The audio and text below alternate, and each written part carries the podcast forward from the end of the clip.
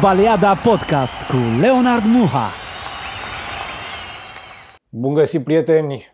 O mare onoare și o mare plăcere să-l avem alături de noi pe Ionuț Tătaru. Este jurnalist mare, pasionat de fotbal italian. Mi-a plăcut asta cu interist pe motiv de Mateus clar, în momentul în care l-ai văzut pe Mateus, n-ai cum să nu iubești acea echipă a Interului. Activa și la Antena 3 și la Digisport. Acum îl urmărim cu plăcere pe rețelele sociale și pe ionustătaru.ro. Te salut! Ce faci? Salut, bine, uite și eu pe aici. Sunt uh, fericit că pot să mai vorbesc cu încă cineva după atâta timp.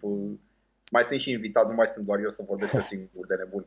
Da, ascultăm uh, cu mare plăcere și podcastul tău. E pentru gusturile mele destul de scurt, dar știi cum se spune, lucrurile de calitate vin în măsuri mici.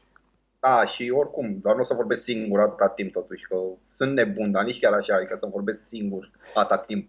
De obicei, toată lumea discută de echipele mari, echipele cunoscute. Îți propun să începem cu echipe mai mici, echipe despre care nu se vorbește foarte mult. Și prima echipă care mi-a atras mie atenția este Spezia un antrenor italiano care se anunță foarte promițător pentru cei care nu sunt, să zic, foarte informați. Nu e, nu e un, un antrenor italian. E, e și italian, dar îl cheamă Italiano. Dar, Vincenzo Italiano. Exact. Și mie mi-a, m-a adus cu gândul la tactica și concepția de joc al lui Bielsa, în care nu contează foarte mult apărarea, și mediile lor de goluri primite și goluri date poate spun treaba asta. Pentru tine este special la momentul ăsta un fel de list de serie A? Uh, nu neapărat. E, e o echipă care arată mișto, e o echipă care, care fură ochii cumva așa și e una dintre revelațiile sezonului, mai ales pentru felul în care joacă. Dar până la Liz e departe, mai ales din punct de vedere al istoriei, pentru că e prima oară când joacă în Serie A în toată istoria clubului Sigur, ei au fost o dată campioni ai Italiei în, în perioada războiului, dar titlul ăla nu e recunoscut oficial. E așa un titlu cumva onorific, e campioană de război, nu i se spune campioana Italiei. Deci, din punctul ăsta de vedere, nu are cum să fie Leeds. Și nici italianul nu e chiar un Bielsa, pentru că e și la început de carieră cumva, e și are și altă mentalitate și altfel de a vedea fotbalul. Dar, per total, echipa nu arată rău și pentru valoarea pe care o are lotul și faptul că e debutat în Serie A, e o echipă care e chiar ok. Iar revelația este acest Zola, băiatul ăsta parcă a apărut de nicăieri francezul, cornetul echipei, care din punctul ăsta de vedere poate fi comparat cu ce la Leeds, cu Brentford, cu explozia băiatului ăluia. Are 8 goluri marcate, e un bilanț mai mult decât decent pentru un debutant, mai ales că Spezia are în total 21 de goluri. Deci, uh, dar problema al Speției e că nu bate acasă, încă nu are nicio victorie acasă din, de când a început campionatul. Absolut. Pe de altă parte, în momentul în care ei sunt pe locul 15 și în spatele lor sunt Cagliari, Genoa, Torino și Parma, stau într-o poziție destul de ok și cred că și asta a atras atenția vis-a-vis de Vicenzo Italian. Da, e un antrenor care chiar pare interesant, dar nu o să ajungă niciodată Bielsa. Nu mi se pare că are vreodată ceva în comun cu Bielsa. Ok, am hazardat un pic uh, la început. E, nu, e, da.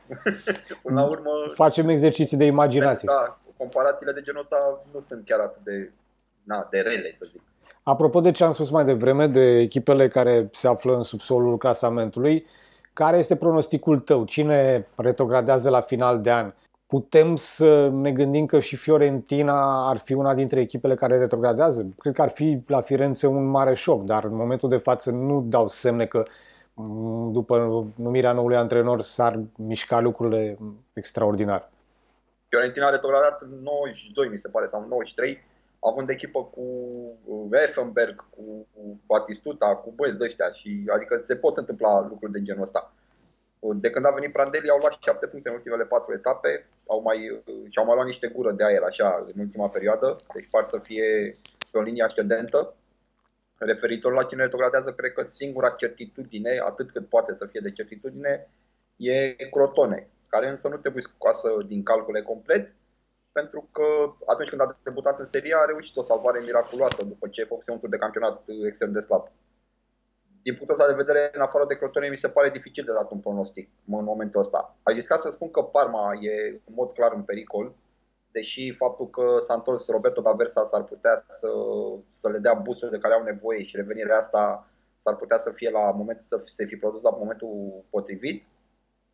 Dar cred că are potențial să pice din punct de vedere al lotului și la cum arată echipa.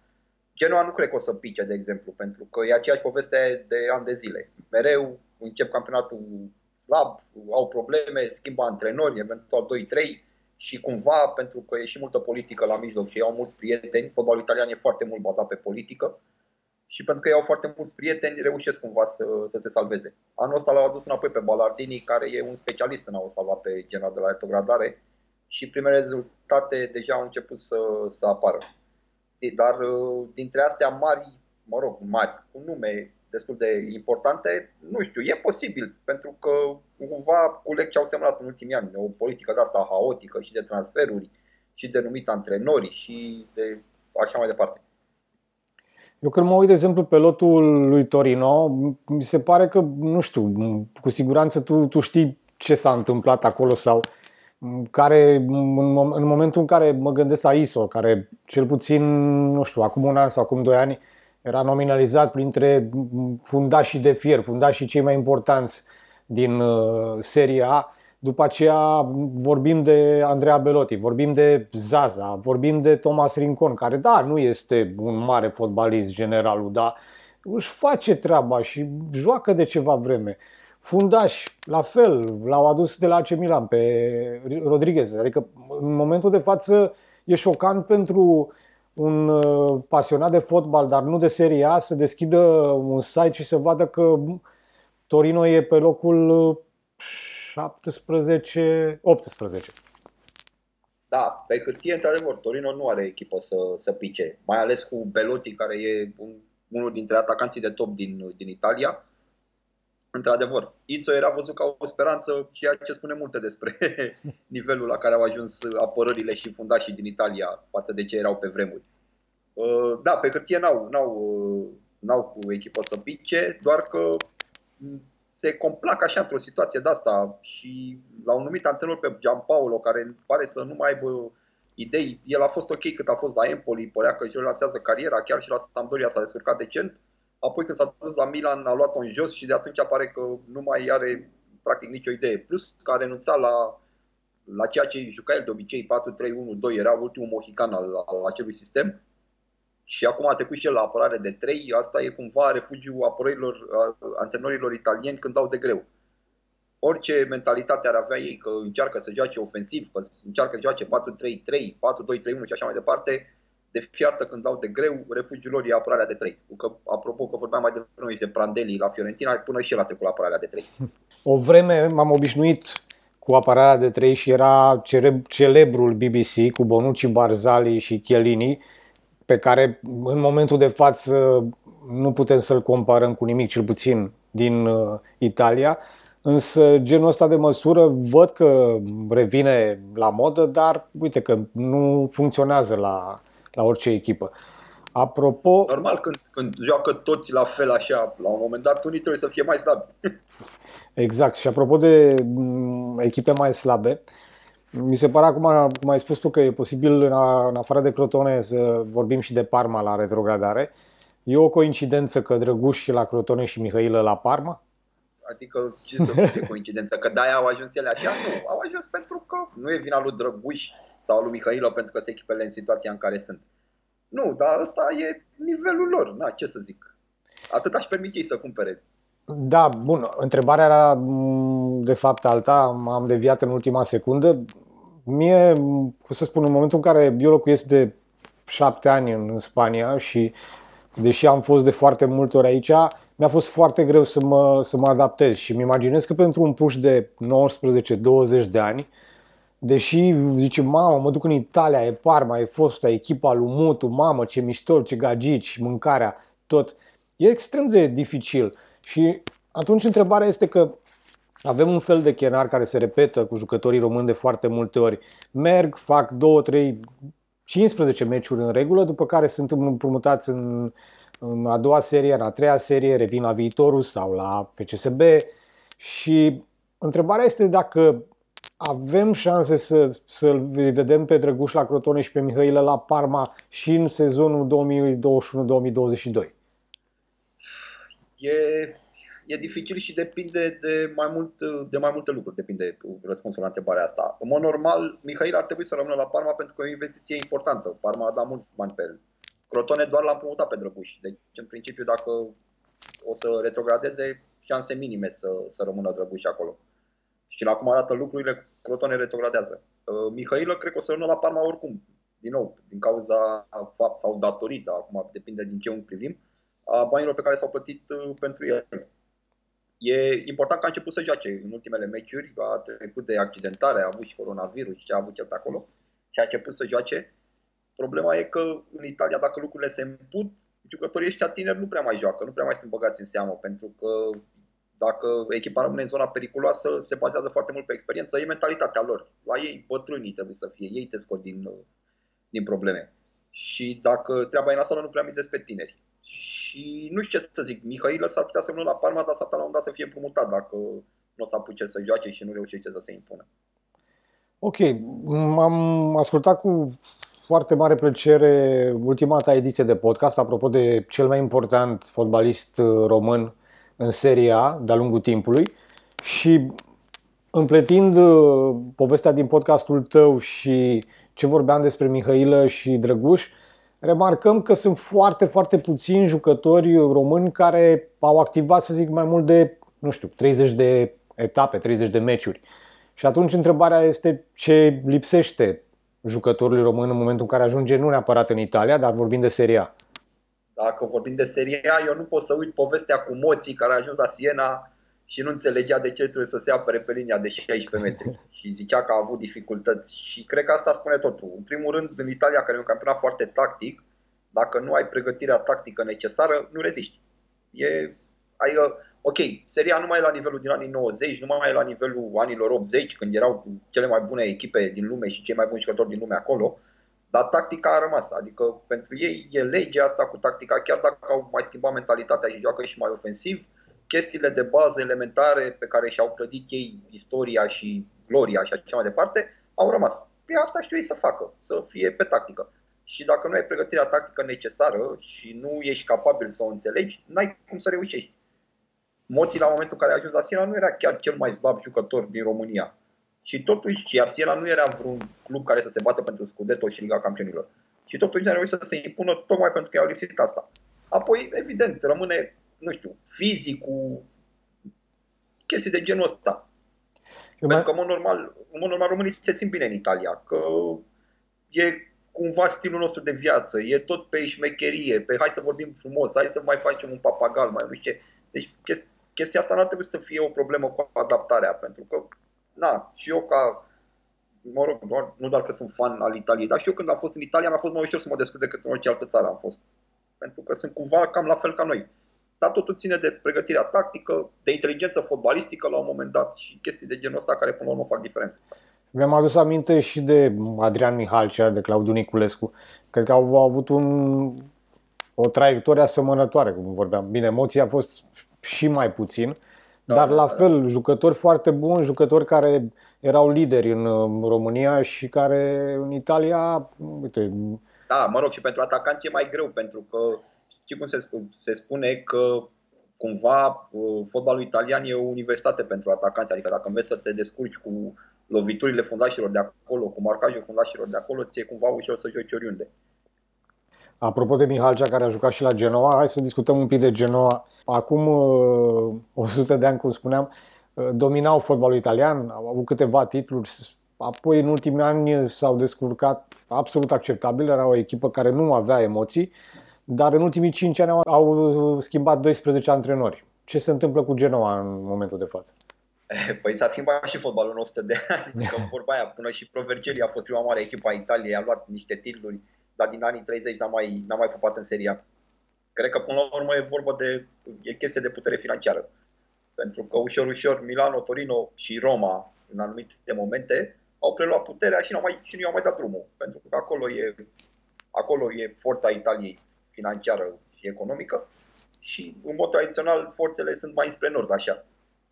Și la Genoa e haosul din cauza lui Prețiozi, președintele, care își tratează echipa fix ca jucăria proprie și ia decizii uh, la nervi, la cald. Uh, e, practic, cred că s-ar încadra excelent în Liga 1. E genul de președinte din Liga 1. Și, ok, Italia nu e cea mai profesionistă țară din punct de vedere fotbalistic, dar dacă ales să conduci un club cum conduci în Liga 1, astea sunt rezultatele. Bun, păi să le facem o invitație atunci, cu siguranță cu Gigi cel puțin, sigur s-ar da, face. ar fi tovarăș și cu Gigi, nicio, nicio urmă de îndoială din punctul de vedere. Vreau să intrăm așa pe scurt și în uh, subiectul Serie B. Număram, cred că 15 sau 16 echipe pe care le știu, în special de la înainte de 90 de la Pronosport. Da, cu toții am trecut prin faza asta. Da. Și le știm din seria, ok? La fel ca în La Liga, unde ai cel puțin 13-14 echipe și unde este un campionat competitiv, unde vezi că de la locul 1 la locul 14 sunt 12 puncte.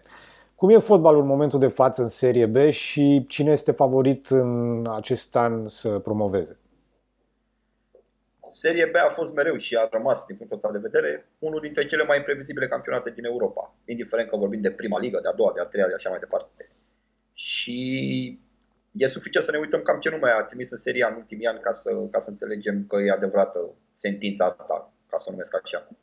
Acolo, cu, după două, trei meciuri bune, poți să ajungi la retrogradare în zona play-off-ului.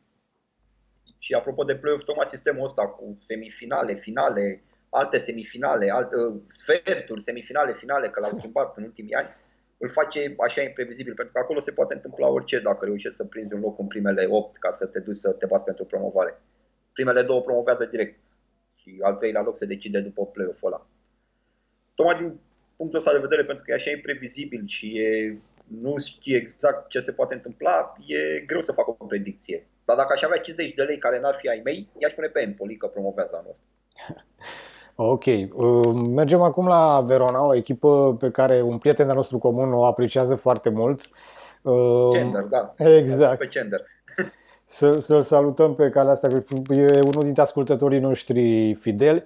În vară a plecat Cumbula la Lazio, prima dată pe 3 milioane și înțeleg că după aceea se vor plăti celelalte rate. Da, sunt combinațiile specifice italiene. Exact. Combinații acolo.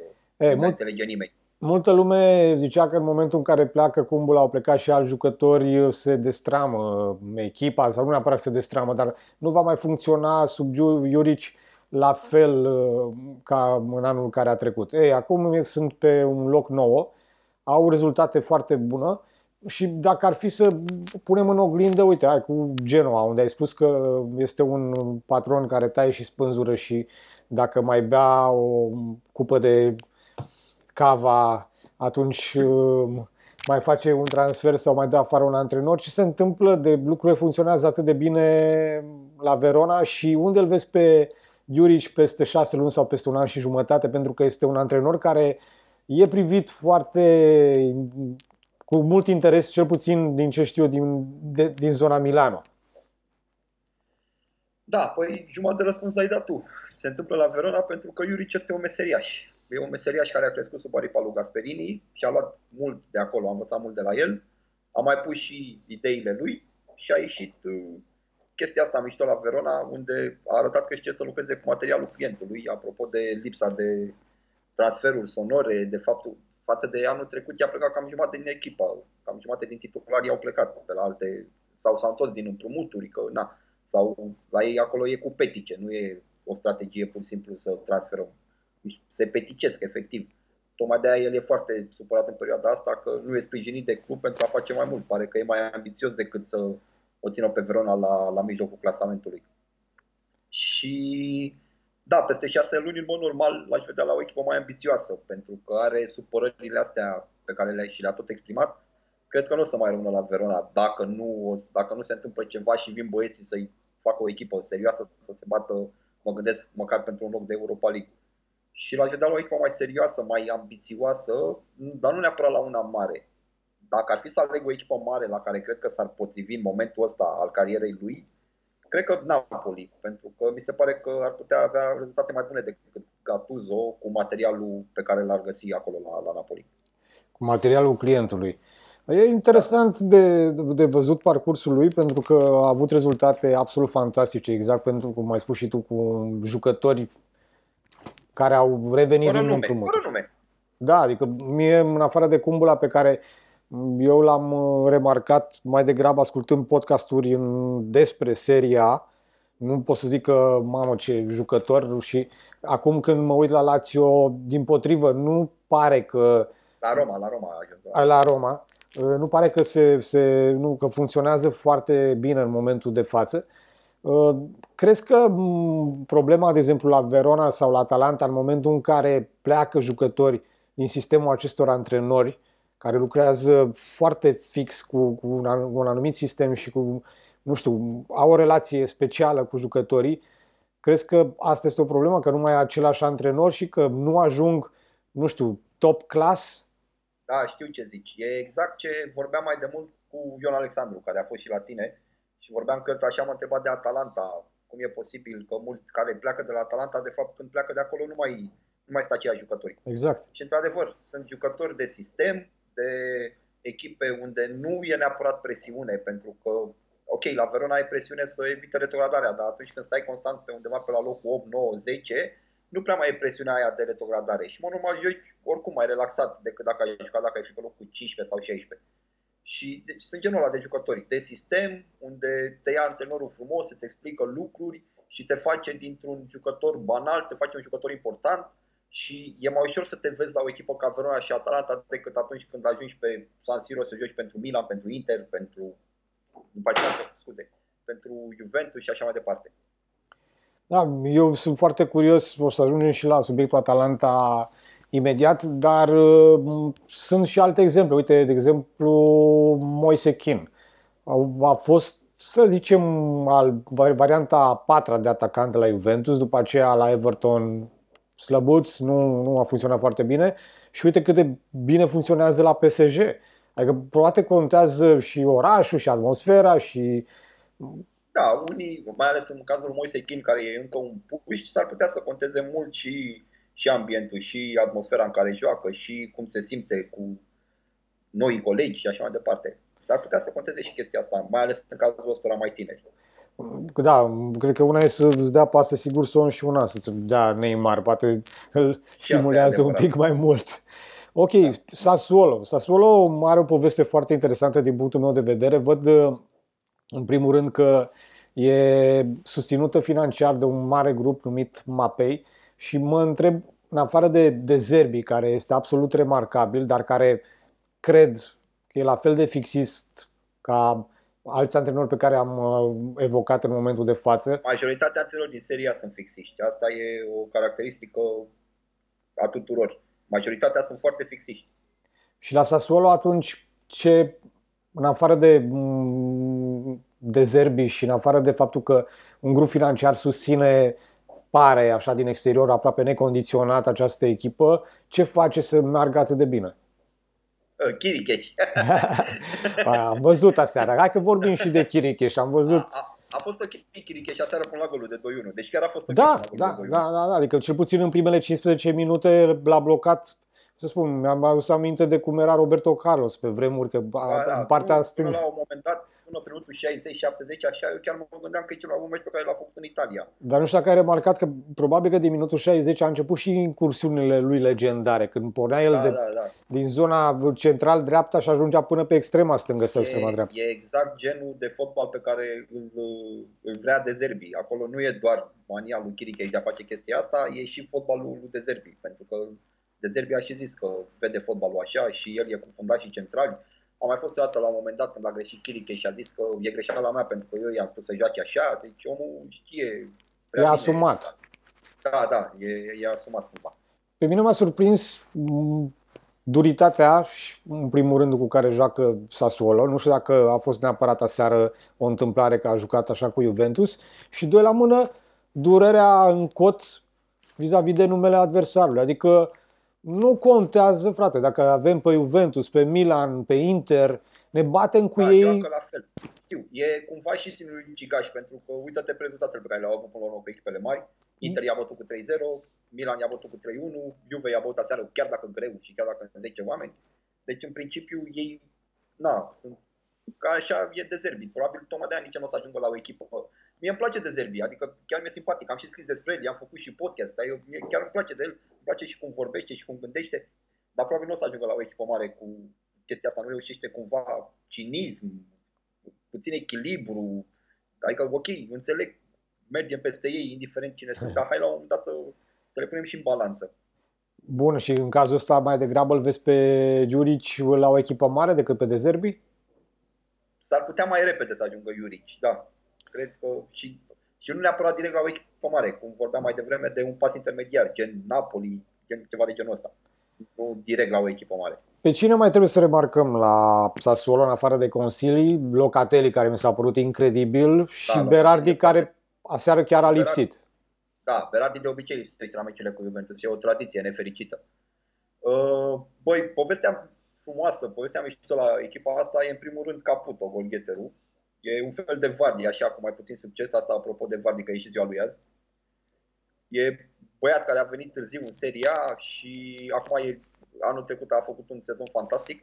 A ajuns și la națională, a și debutat, a dat și gol, adică le-a făcut pe toate și la 33 de ani încă se ține bine și e, unul din, e una dintre figurile mișto ale, ale campionatului.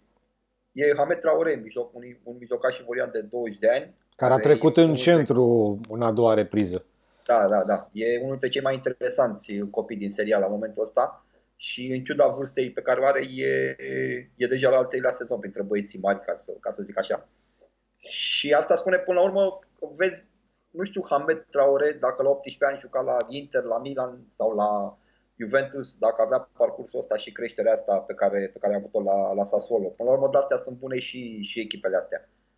Și cred că într-un an, doi, totuși am putea să vedem la o echipă de top. Inclusiv la astea trei mari pe care, pe care le-am menționat adineauri. Și sigur mai e, mai e Jeremy Boga, care nu e neapărat o surpriză, doar că și nici un jucător low profile, așa nu mi-a spune, dar la 24 de ani cred că e loc de mai bine și cred că suferă pentru că nu are continuitate. Pentru că are niște execuții de fori clase, dar nu, nu e constant. Nu îi lipsește constanța. Dacă reușește să, să câștige și la capitolul ăsta, probabil poate să, și el poate să ajungă la o echipă de top. Și că despre Bogaz se tot discuta că Napoli, chiar Juventus, la un moment da, dat, da, s-a vorbit. Și Inter, de toate s-a vorbit. poate a amețit un pic și Da, da. l-a S-ar luat putea să puțin fie la val. cap. E posibil, da. Da, da, da. da.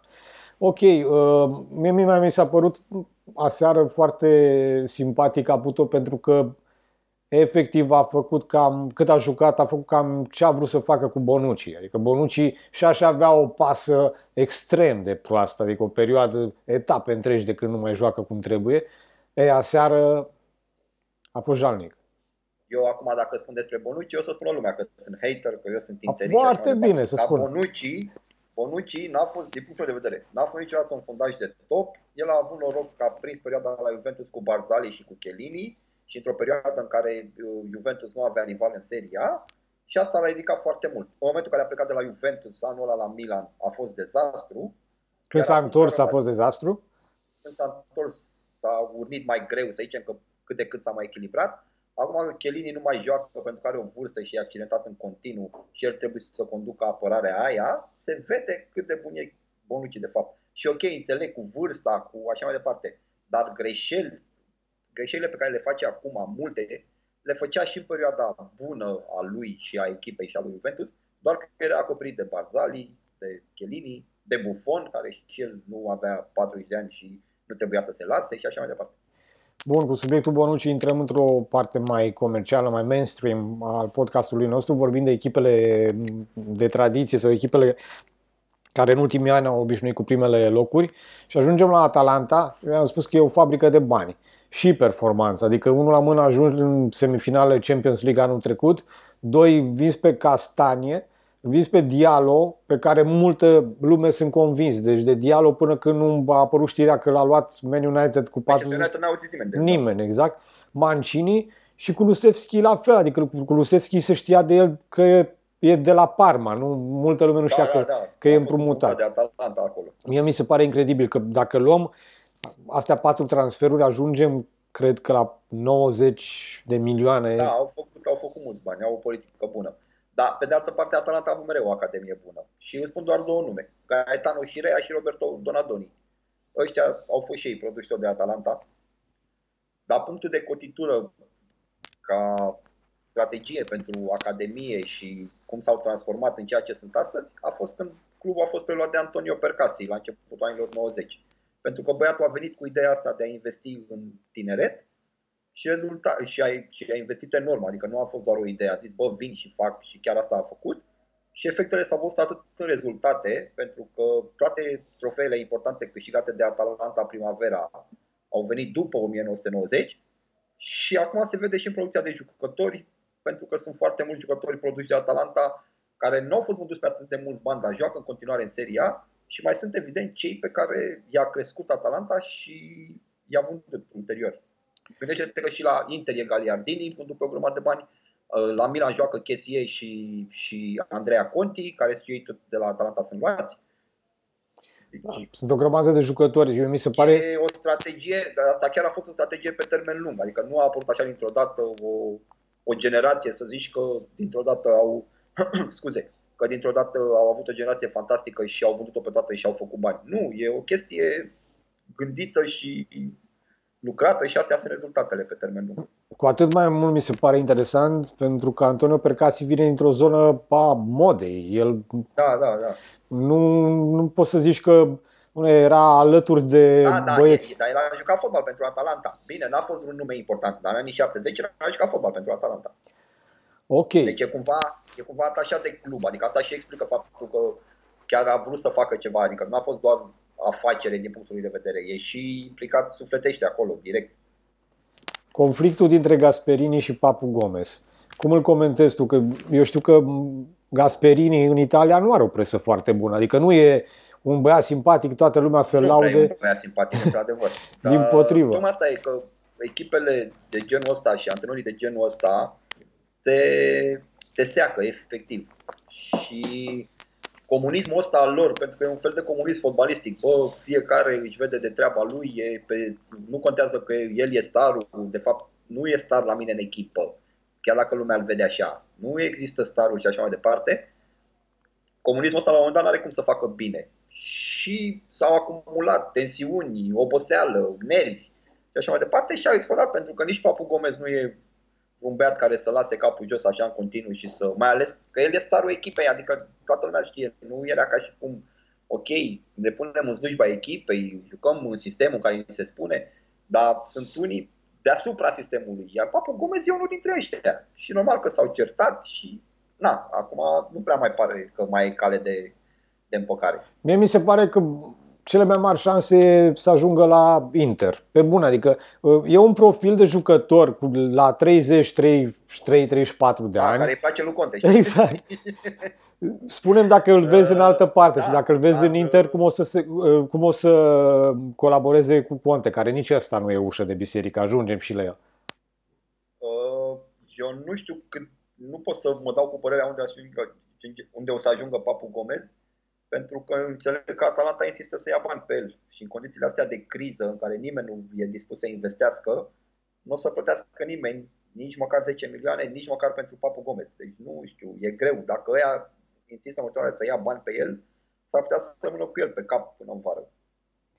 Am mai auzit apropo de Atalanta ieri și alaltă ieri de o discuție. Știi că Juventus caută un backup pentru Morata și s-a discutat apropo de Muriel dar uh, Atalanta îl cere pe Kulusevski șase luni, iar Juve vrea să-l dea pe Bernardeschi, care cam nimeni nu-l vrea pe Bernardeschi. Ar fi, ar fi jaf la drumul mare. Noi știm că Juventus fură, dar totuși o să chiar așa pe față. Deci n-ai cum, ar fi jaf la drumul mare să dai pe Bernardeschi pentru Muriel.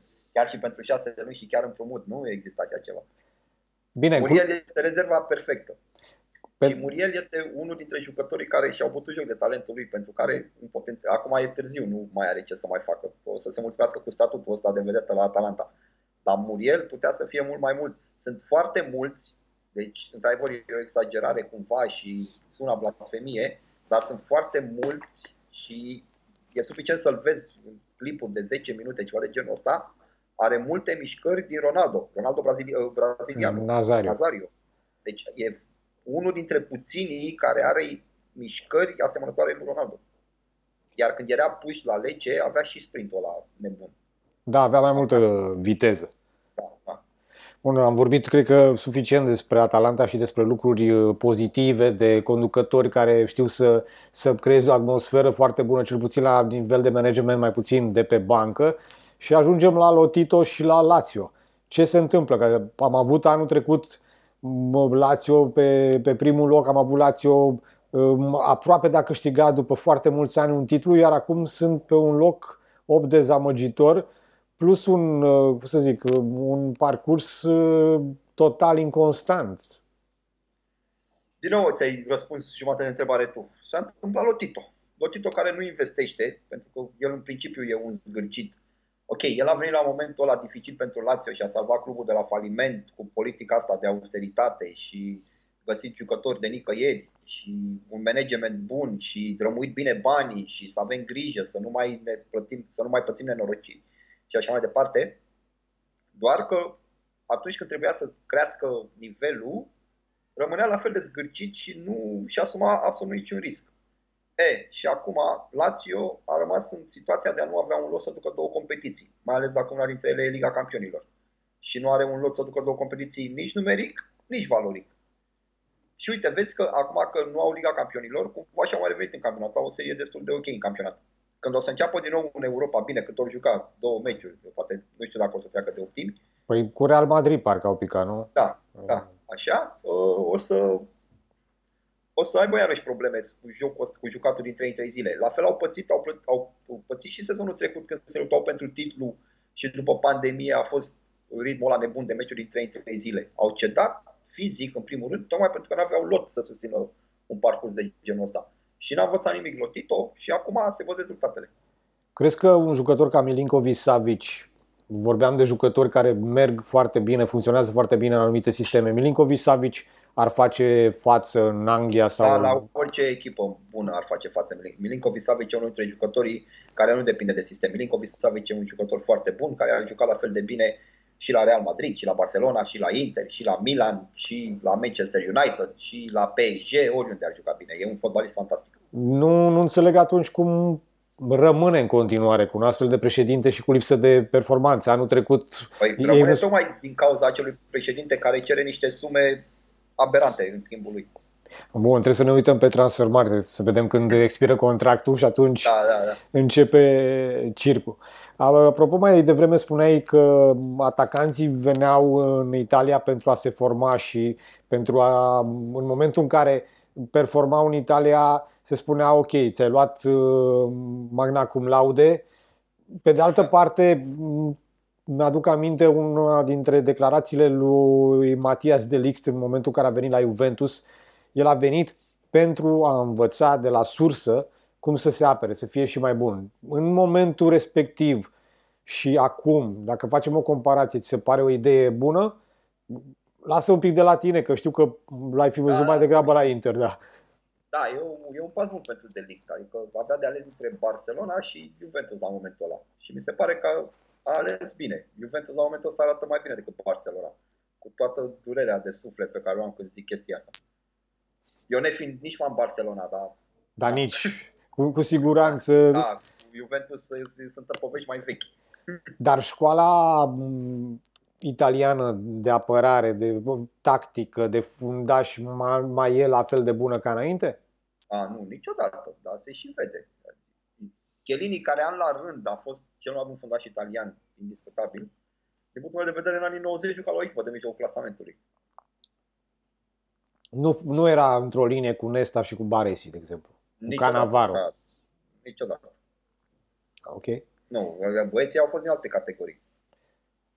Legende adevărate, nu doar legende de pe FIFA. Nu, că și Chiellini, dacă ne uităm și pe cifre și pe cariera lui și cât așa ne suferi cum e, e și el o legendă, dar nu o să fie niciodată la nivelul Maldini, Barezi, Nesta, Canavaro.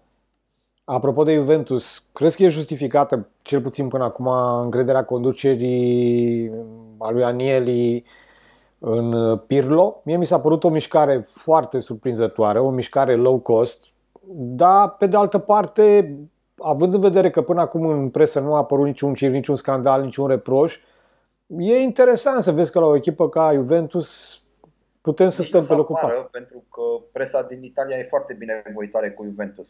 E o chestie cumva naturală, la fel cum, nu știu, Marca și AS sunt foarte binevoitoare cu Real Madrid, Mundo Deportivo e foarte binevoitoare cu Barcelona, cum la noi toată lumea e uh, cu, cu inițialele, cu echipa lui, da?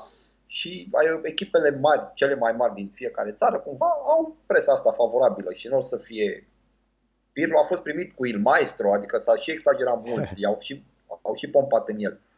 E treaba lor dacă e justificată decizia.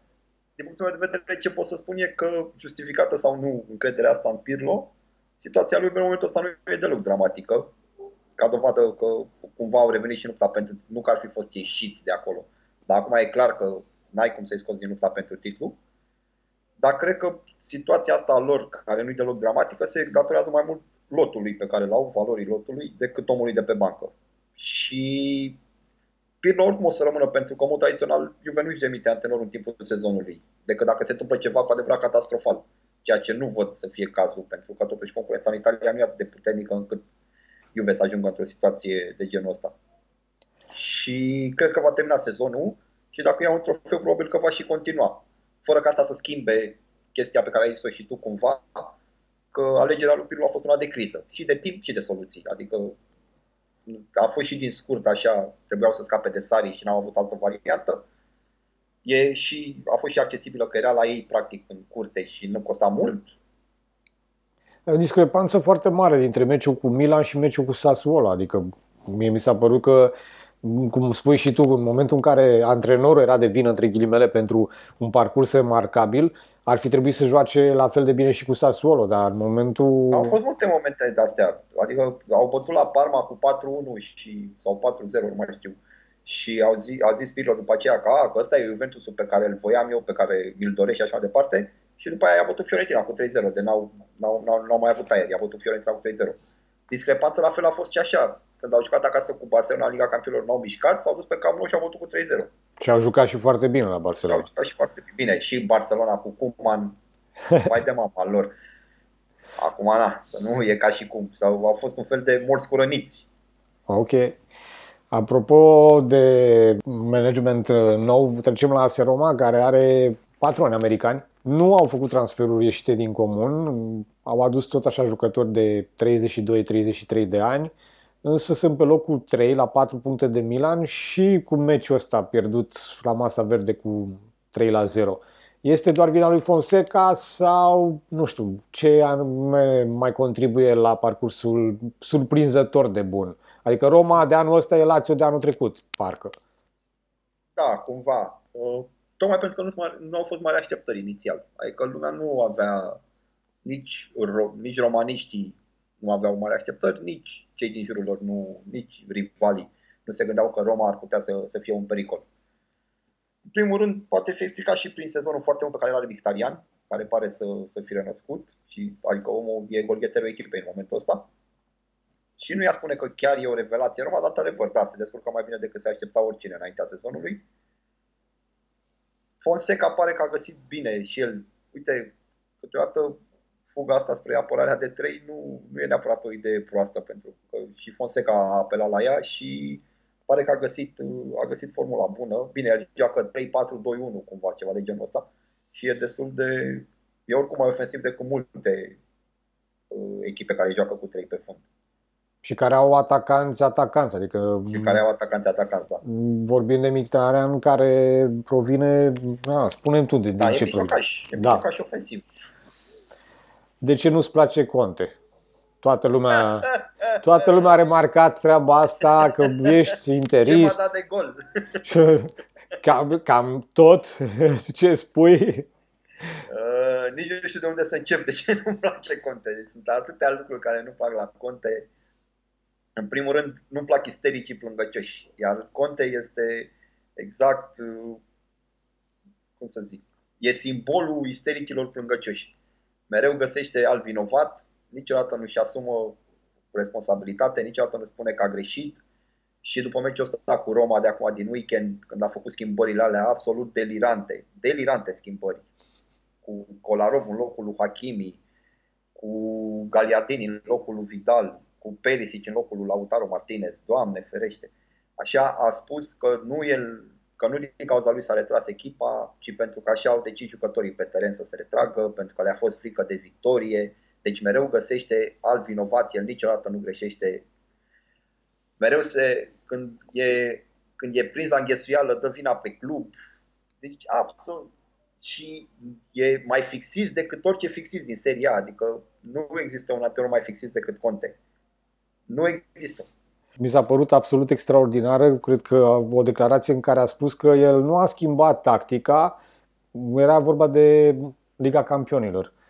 Și el n-a schimbat tactica, că dacă schimba tactica, schimba și adversarul tactica și atunci da, ce mereu, să face? Are, deci are declarații de stilul lui Mazzari, nu știu cât îl știi tu pe Walter Mazzari. Pentru mine Conte e un Mazzari care a reușit în viață și mult mai bine plătit. Enorm de bine ia, plătit. Ia, ia, da, exagerat de bine plătit. E în principiu cel mai bine plătit din istoria Serie A. Nimeni în istoria Serie A n-a avut 12 milioane salariu, cum are la Inter. Și întotdeauna găsește alt, pe altcineva să dea vina. Și un antrenor care nu are rezultate în Europa, pentru că Conte are rezultate zero în Europa, inclusiv două eliminări, trei eliminări, că a avut una și cu Juventus, din faza grupelor în Liga Campionilor, nu are cum să fie vreodată un antrenor de top. Ăsta nu e un antrenor de top, este doar un supraevaluat care a prins niște contracte bune pentru că a avut PR niște rezultate ok la anumite momente. Și i-a păcălit și pe ea de la Chelsea, i-a păcălit și pe chinezii de la Inter care au vrut să facă cumva un fel de Juve, fără să se gândească că n-ai cum să îi pui pe Juve și pe Inter cumva să faci același lucruri, pentru că sunt culturi diferite, efectiv, adică nu e nicio exagerare. Ok, lăsăm rivalitatea și boala, ura pe care o am eu față de ei, dar sunt culturi diferite. Nu poți să replici la Inter ce s-a făcut la Juventus. Niciodată. Și, și viceversa, adică e valabil și invers. Nici la Juventus o să poți vreodată să faci să gândești fotbalul cum se gândește la, la Inter. De e șocant că vorbim înainte de a apărea Conte de Asamoa, vorbim de Bepe Marota. Adică da, mult s-a încercat linia asta. Chinezării, cum ar veni, știi? Abibas. și Plima. Apropo de Marota, cum comentezi uh, faptul că Marota a făcut o mișcare clasică de-a lui în momentul în care l-a dus pe Eriksen și îl știa Conte ce dorește, știi, îl cunoștea foarte bine pe Conte, tu l-ai vedea pe Eriksen util Interului? Absolut. Un fotbalist ca Eriksen e util la orice echipă, despre ce vorbim. Numai Conte care nu, el e pe alergătură, la el contează ca, ca, cantitatea, nu calitatea. El a spus după meciul cu Roma că el a făcut schimbările alea pentru că nu avea pe cine să bage pe bancă. Condițiile în care avea 2-1, Roma a început să se urce pe el și, în mod normal, oricine. Deci nu trebuie să bai diploma la Coverciano, să știi că în situație de asta e bine să bai niște jucători care pot să țină de minge. Pe cine avea Inter pe bancă să țină de minge? Pe Alexis Sanchez, pe Eriksen și pe Sensi. N-a intrat niciunul. Iar după meci a spus că a, păi n-avea pe cine să bag pe altcineva, că dacă avea pe altcineva, băgam.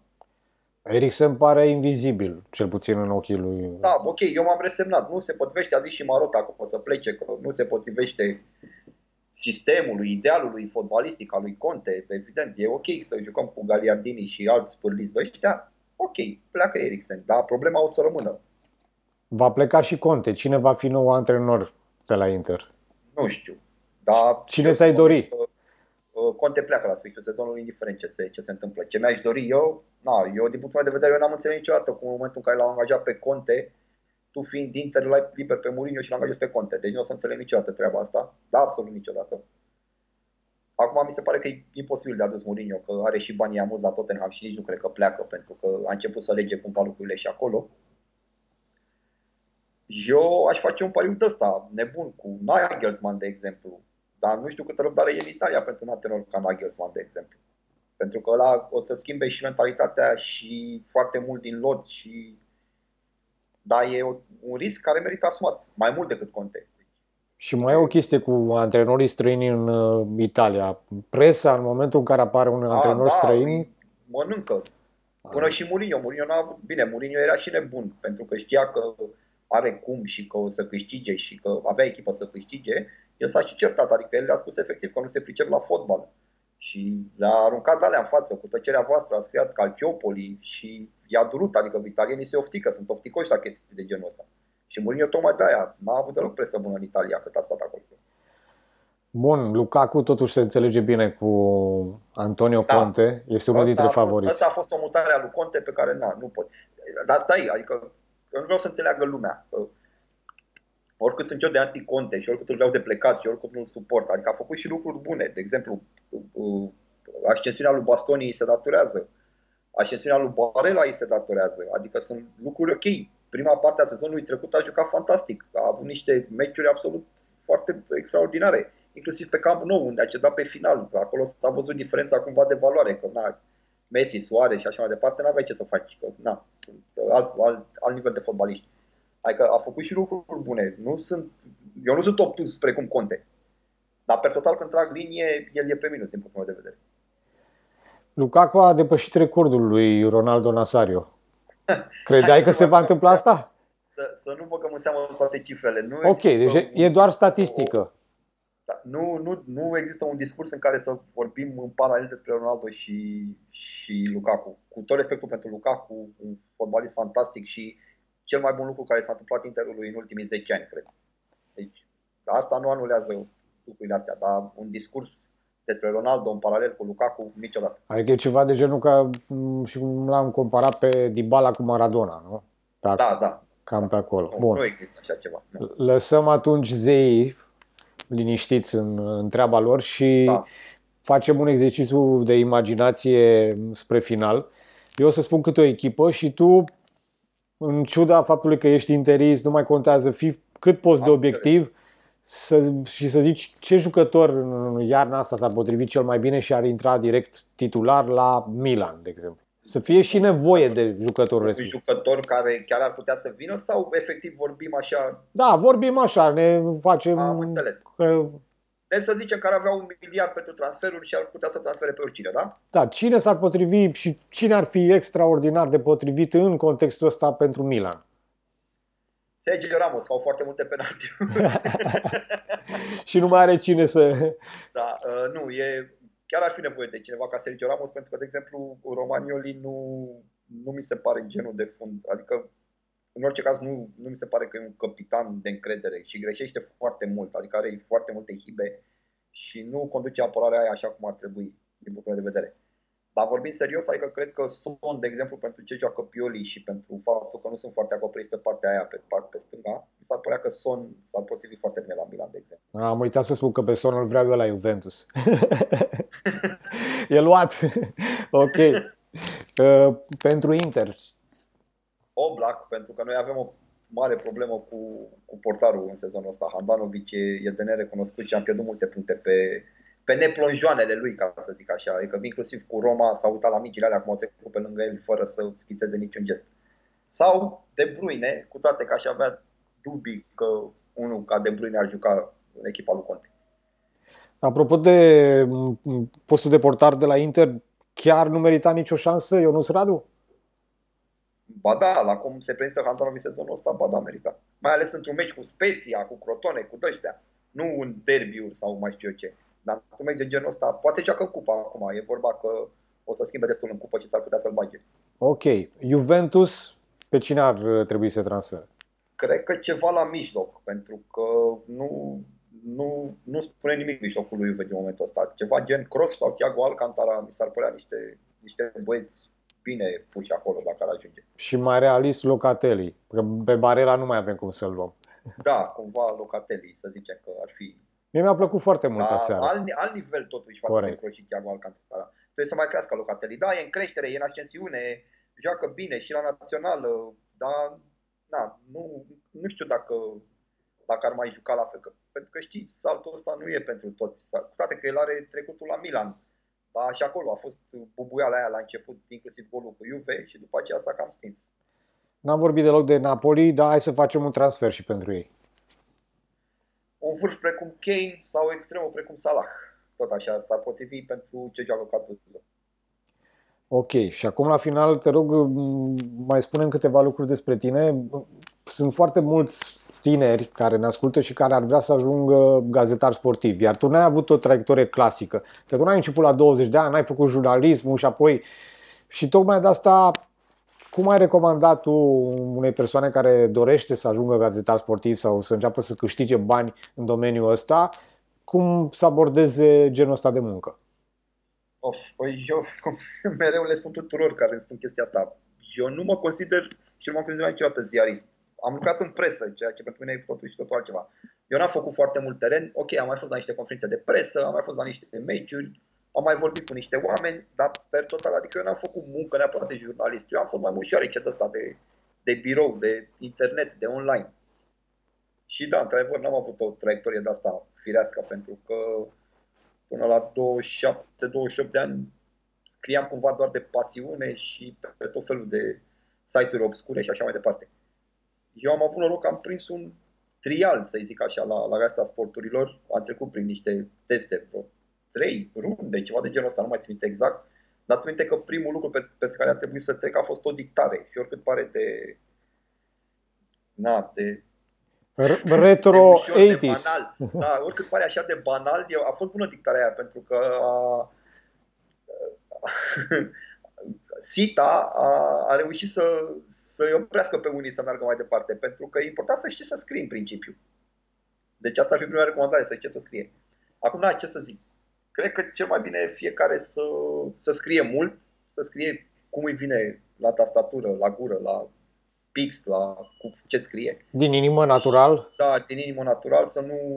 și să, na, și să prindă și un culoar bun. Da? Că e ca la fotbal cumva. Să aibă noroc la un moment dat, pentru că trebuie și noroc să prinzi, să, să urmărești, să așa mai departe. Nu știu, n- nu am o rețetă, pentru că tocmai că sens, că eu nu mă consider niciodată ziarist, nu mă consider nici acum, am mâncat în presă, asta e totuși totul altceva. Ok, îți mulțumim foarte mult și sperăm să ne reauzim mai frecvent aici la Fotbaliada. Și eu, cu cea mare plăcere, oricând. Ciao!